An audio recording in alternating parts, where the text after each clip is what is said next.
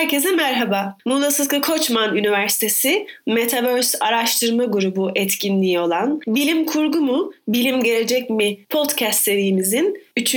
programına hoş geldiniz. Bu bölümümüzde 1920 ve 2012 seneleri arasında yaşamış Ray Bradbury isimli kurgu yazarının Fahrenheit 451 isimli romanı üzerine konuşuyor olacağız. Roman 1951 senesinde yayınlanmıştır. Öte yandan yazar Bradbury romanı oluştururken daha önceden yazdığı Kütüphane, Parlak Anka Kuşu ve Şenlik Ateşi öykülerinden ilham almıştır. Romanın temelini oluşturan bu öyküleri okumak isteyenler Fahrenheit 451 Öyküleri isimli eseri okuyabilirler. Ray Bradbury ayrıca 1950 senesinde yayınlanan Mars Yıllıkları isimli romanı ile de geniş bir bilim kurgu okuyucu kitlesine sahiptir. Yazar bu romanda Mars üzerinde egzotik bir dünyayı hayal eder. Şöyle de bir dipnot vermek isterim. NASA 2012 senesinde Ray Bradbury'ye ithafen Bradbury Landing isimli bir iniş alanı isimlendirmiştir. İnsanoğlunun uzayı ve Mars'ı keşif serüveni Bradbury'yi her zaman heyecanlanmıştır. Hatta bunun üzerine yazmış olduğu çok fazla bilinmeyen bir şiiri bile vardır. Bu şiiri 1971 senesinde kaleme almıştır.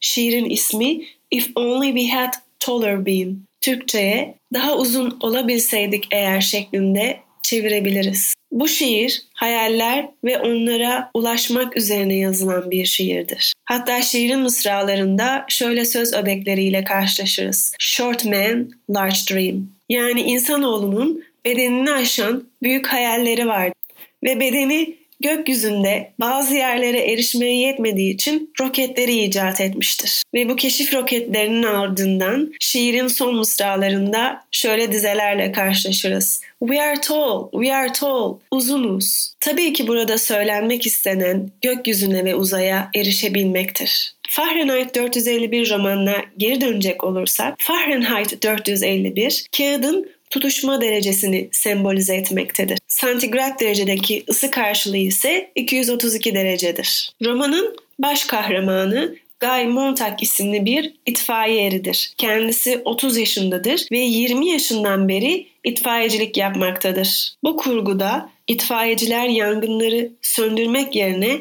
yangınları başlatanlardır. Bu yüzden itfaiyeciler yaktıkları kitapları okuyamazlar. Çünkü yakılan kitapların okunması kurallara aykırıdır. Guy Montag hakkındaki önemli bir diğer detay da kolunda semender ve anka kuşu dövmesi olmasıdır. Ray Bradbury bu roman için şöyle söylemiştir.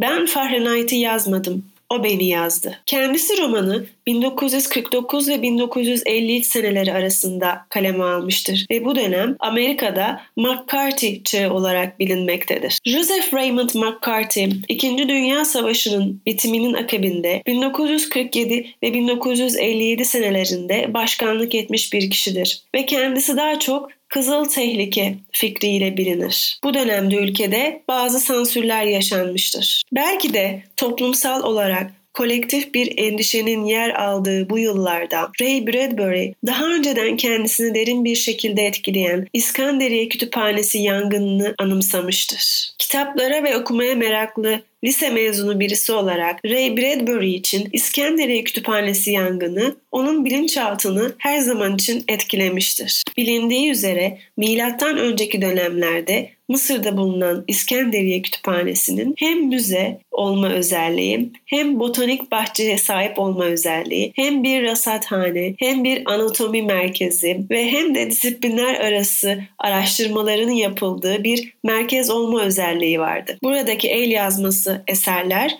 papyrüslerde rulo halinde saklanırdı. Limana yakın bir yerde bulunan İskenderiye Kütüphanesi daha sonra büyük bir yangın nedeniyle yıkıldı ve yok oldu. Yangını kimin çıkardığına dair birçok rivayetler vardır. Fakat neticeye bakarsak büyük bir medeniyetin, kozmopolit bir yerleşim merkezinin, liman kentinin bulunduğu yerdeki devasal güzellikte ve zenginlikteki bir kütüphanenin yok oluşudur. Günümüzde Mısır'da bulunan İskenderiye Kütüphanesi inşası 2002 senesinde biten modern bir kompleks kütüphane şeklindedir. Carl Sagan İskenderiye Kütüphanesi hakkında konuşurken M.Ö. 3. yüzyılda yaşayan Eratosthenes'in bilim üretimine ve yeryüzünü haritalandırmaya yönelik olan girişimlerinden bahseder ve kendisi İskenderiye Kütüphanesi yöneticiliği de yapmıştır. Eratosthenes her ulusta iyiler ve kötüler olduğuna inanan bir kişiymiş ve bu yüzden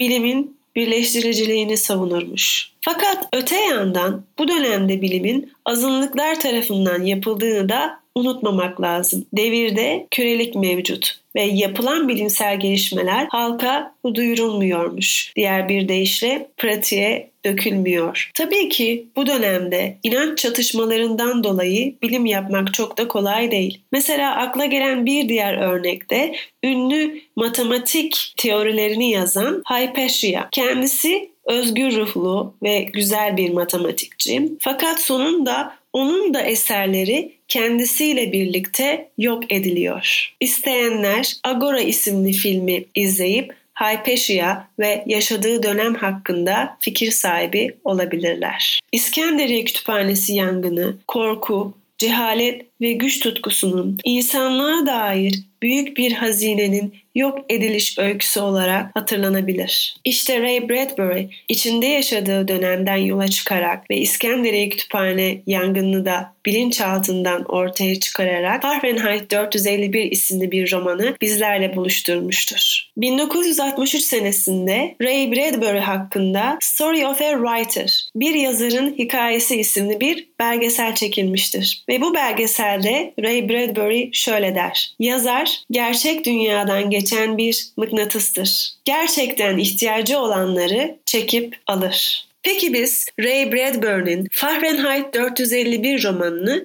niçin serimize dahil ettik? Bu romanda ilk kablosuz kulaklık konsepti yer almaktadır ve ilk kablosuz kulaklık gerçek anlamda 2015 senesinde ortaya çıkmıştır. İngilizce'de earbud olarak bilinen kablosuz kulaklıklar romanda deniz kabuğu radyosu olarak isimlendirilmektedir. Montag bir gece uyuma güçlüğü çektiğinde kablosuz bluetooth kulaklıkları kulağına geçirir ve biz romanı okurken şu dizelerle karşılaşırız. Kulaklarına sıkıca taktığı küçük deniz kabukları gibi olan yüksük radyodan uyumayan beyninin sahillerine müzik ve konuşmadan oluşan elektronik ses okyanusu dalga dalga çarpıp duruyordu. Kulaklıkların tarihine hızlıca bir göz gezdirecek olursak 1860'lı ve 70'li yıllarda radyo kulaklıklar mevcut. Bunlar çok ağır, kulağın monte edilen telefon şeklinde hayal edebilirsiniz ve tabii ki kablolular. 1979 senesinde Sony'nin Walkman'leri ortaya çıkıyor ve burası önemli. 2004 senesinde Bluetooth kavramı bizlerle buluşuyor. Yani yazar bu romanı kaleme aldığı yıllarda kablosuz olma, Bluetooth olma fikri henüz mevcut bile değil. Şöyle de bir ek yapmak istiyorum. Bluetooth fikrinin nasıl ortaya çıktığını okuduğumda beni çok şaşırtmıştı. İsmini 10. yüzyıl İskandinav bir kraldan alıyormuş Bluetooth fikri. Harold Blåtand isimli bir Viking kralı var. Kendisi Danimarka ve Norveç'i birleştiriyor ve 1996 senesinde de kısa mesafeli radyo teknolojisi geliştirilmeye çalışılıyor. Intel, Ericsson, Nokia gibi firmalar tek bir kablosuz standart proje peşindeler. Amaçları bilgisayar ve cep telefonu endüstrisini birleştirmek, kısa mesafeli kablosuz bir bağlantı oluşturmaya çalışıyorlar ve proje ismi arayışındalar. Daha sonra Harold Blötent'in bu birleştirici fikrinden esinlenerek projelerine Bluetooth ismini veriyorlar. Harold Blötent'in ismini yani Viking kralının ismini veriyorlar. Kablosuz kulaklık fikrinden bahsettikten sonra romanda yer alan bir başka teknolojik öngörü hakkında da kısaca bahsetmek istiyorum. Bu romanda evlerin duvarlarında duvardan duvara televizörler mevcut. Duvarlar sökülüp yerine televizyon monte ediliyor. Mesela Guy Montag'ın evinde dört duvardan üçünde televizyon monte edilmiş şekilde yani duvardan duvara bir televizyon monte edilmiş şekilde ve eşi dördüncü duvarda da bir televizyon monte edilmesi talebinde bulunuyor ve bunun maliyeti 2000 dolar. Montag'ın yıllık gelirinin üçte biri kadar bir meblağa tekabül ediyor. İnsanlar televizörlere yani televizyonlara o kadar bağımlı olmuşlar ki TV'yi artık aile diye hitap ediyorlar. Programlarda sürekli popüler şarkılar dönüyor. Bazen gereksiz bilgilerin yer aldığı bilgi yarışları düzenleniyor ki insanlar kendilerini zeki ve bilgili sansınlar. İnsanlara olayların bağlantılarını kurmaları için gerekli olan felsefe ve sosyoloji toplumda yok edilmiş. Ve Guy Montag'ın karısı Millie eşi yerine daha çok duvardaki televizyonları dinliyor. İtfaiye eri Guy Montag'daki değişim muhitlerine taşınan Clarice ve ailesiyle başlıyor. Clarice 17 yaşında bir genç kız. Nasılı değil de niçini sorguladığı için toplumda kendisine tuhaf bakılıyor. Montag, Clarice ile olan diyalogları sırasında birçok kişiden duymadığı enteresan sorular duyuyor. Ve bu sorular aslında onu düşündürmeye başlıyor. Bir akşam Montag eşiyle otururken Clarice'in öldüğünü duyuyor. Ve bu olay olalı dört gün olmasına rağmen insanlar hiçbir şey olmamış gibi davranmaya devam ediyorlar. Duyarsızlaşmışlar. Montag bu duruma çok üzülüyor. Fakat işine de devam etmesi gerek. Bir gün bir evde bir kadını kitapları ile yakıyorlar. Montag bu olaydan çok etkileniyor. Artık kitapları yakmaya gittiği evlerden gizlice kitaplar alıyor ve bunları evinin havalandırma boşluğuna saklıyor. Montag'ın amiri Yüzbaşı Beatty ise sert bir karakter. Montag bir gün işe gitmek istemediğinde onundaki değişimi fark ediyor ve onunla arasında şöyle bir diyalog geçiyor. Bitişik evdeki kitap dolu bir silah gibidir. Yak gitsin. Peki bu hep böyle miydi sanıyorsun diyor Beatty ona. Hayır böyle değildi. Klasik yapıtlar kesilip 15 dakikalık radyo oyunlarını tekrar kesilip 2 dakikalık kitap sütununu dolduruyor. Daha da kısalınca da sözlük sayfasında 10 ya da 12 satırlık özet oluyorlardı. İşte tam bu noktada size sormak istiyorum. Sizce bu yazılanlar biraz günümüzü de anımsatmıyor mu? Şu anda yaptığımız podcast bile bir kitabın özeti niteliğinde olma yolunda. Ayrıca sözlüklerdeki 10 ya da 15 satırlık özetleri günümüzdeki ekşi sözlük olarak anımsayabilirsiniz. İşte sırf bu yüzden dolayı sizlere çok önemli bir hatırlatma yapmak istiyorum. Evet, podcastlerimiz bilim kurgu mu, bilim gelecek mi ismi altında bize bilim ve kurgu edebiyatı arasındaki ilişkiyi göstermek adına faydalı olabilir. Fakat sizlerden her zaman için bahsettiğimiz bu hikayeleri ve romanları üşenmeden okumanızı istiyorum. Yani rica ediyorum. Nedenini az sonra romandaki Profesör Faber isimli karakterden öğreneceğiz. Evet, romanda karşımızda artık sorgulamaya başlayan bir Montag var. Vantilatör boşluğuna sakladığı 20 kadar kitabı eşi Millie'yi zar zor ikna ederek okumaya başlayan bir Montag var. Dışarı çıktığında kaldırıma oturup yağmurun sesini dinleyen bir Guy Montag var. Ve okudukça hafızası canlanan bir Montag var. Haliyle böyle olunca aylar önce karşılaştığı İngilizce profesörü Bay Faber'i hatırlayan bir Montag da var. Nihayetinde Montag Profesör Faber'i görmeyi arzu eder ve onu ziyarete karar verir. Bunun için bir metro seyahati yapması gereklidir. Metroda sürekli jingle şeklinde diş macunu reklamları dönmektedir ve metrodaki gişe memurları robottur. Montag'ı elinde kitap ile görenler ondan kaçarlar. Nihayetinde zorlu bir seyahatin ardından Montag Profesör Faber'in evine varır. Faber'in evinde dört duvarda yerinde durmaktadır. Yani duvarlarını yıkıp onların yerine televizyon monte ettirmeyen nadir kişilerdendir. Ayrıca metro seyahatlerinde kullanmak üzere kendisine iki adet kauçuk kulak takacı yaptırmıştır. Montag, Profesör Faber'e olan talebini açık bir şekilde direkt olarak ifade eder ve şöyle der. Senden okuduklarımı anlamayı bana öğretmeni istiyorum. Profesör Faber hemen şöyle karşılık verir. Nasıl oldu da kendine geldin? Montag yanıtlar. Bilmiyorum. Mutlu olmak için. İhtiyacımız olan her şey sahibiz ama mutlu değiliz. Eksik bir şey var. Çevreme bakıyorum. Kaybolduğunu kesinlikle bildiğim tek şey yakmakta olduğum kitaplar. Bu nedenle kitapların yardımcı olabileceğini düşündüm. Bunun üzerine Faber ona gerekenin kitapların içindeki bilgiler olduğunu söyler. Ayrıca Faber Montag'a şöyle der. Kitaplar yaşamın ayrıntılarını gösterir ve bu ayrıntıları bilgiyi hazmetmek için zaman gerekir.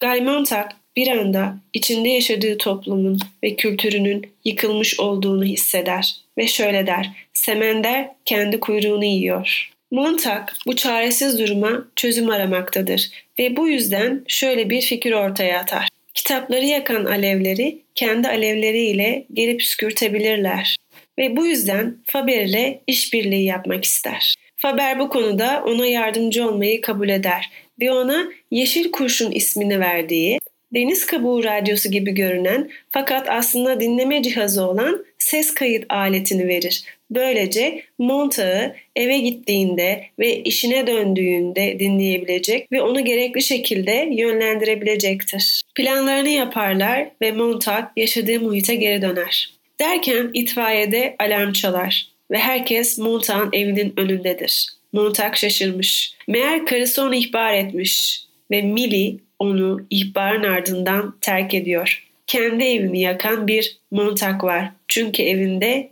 kitap var. Bu esnada yüzbaşı da ölüyor.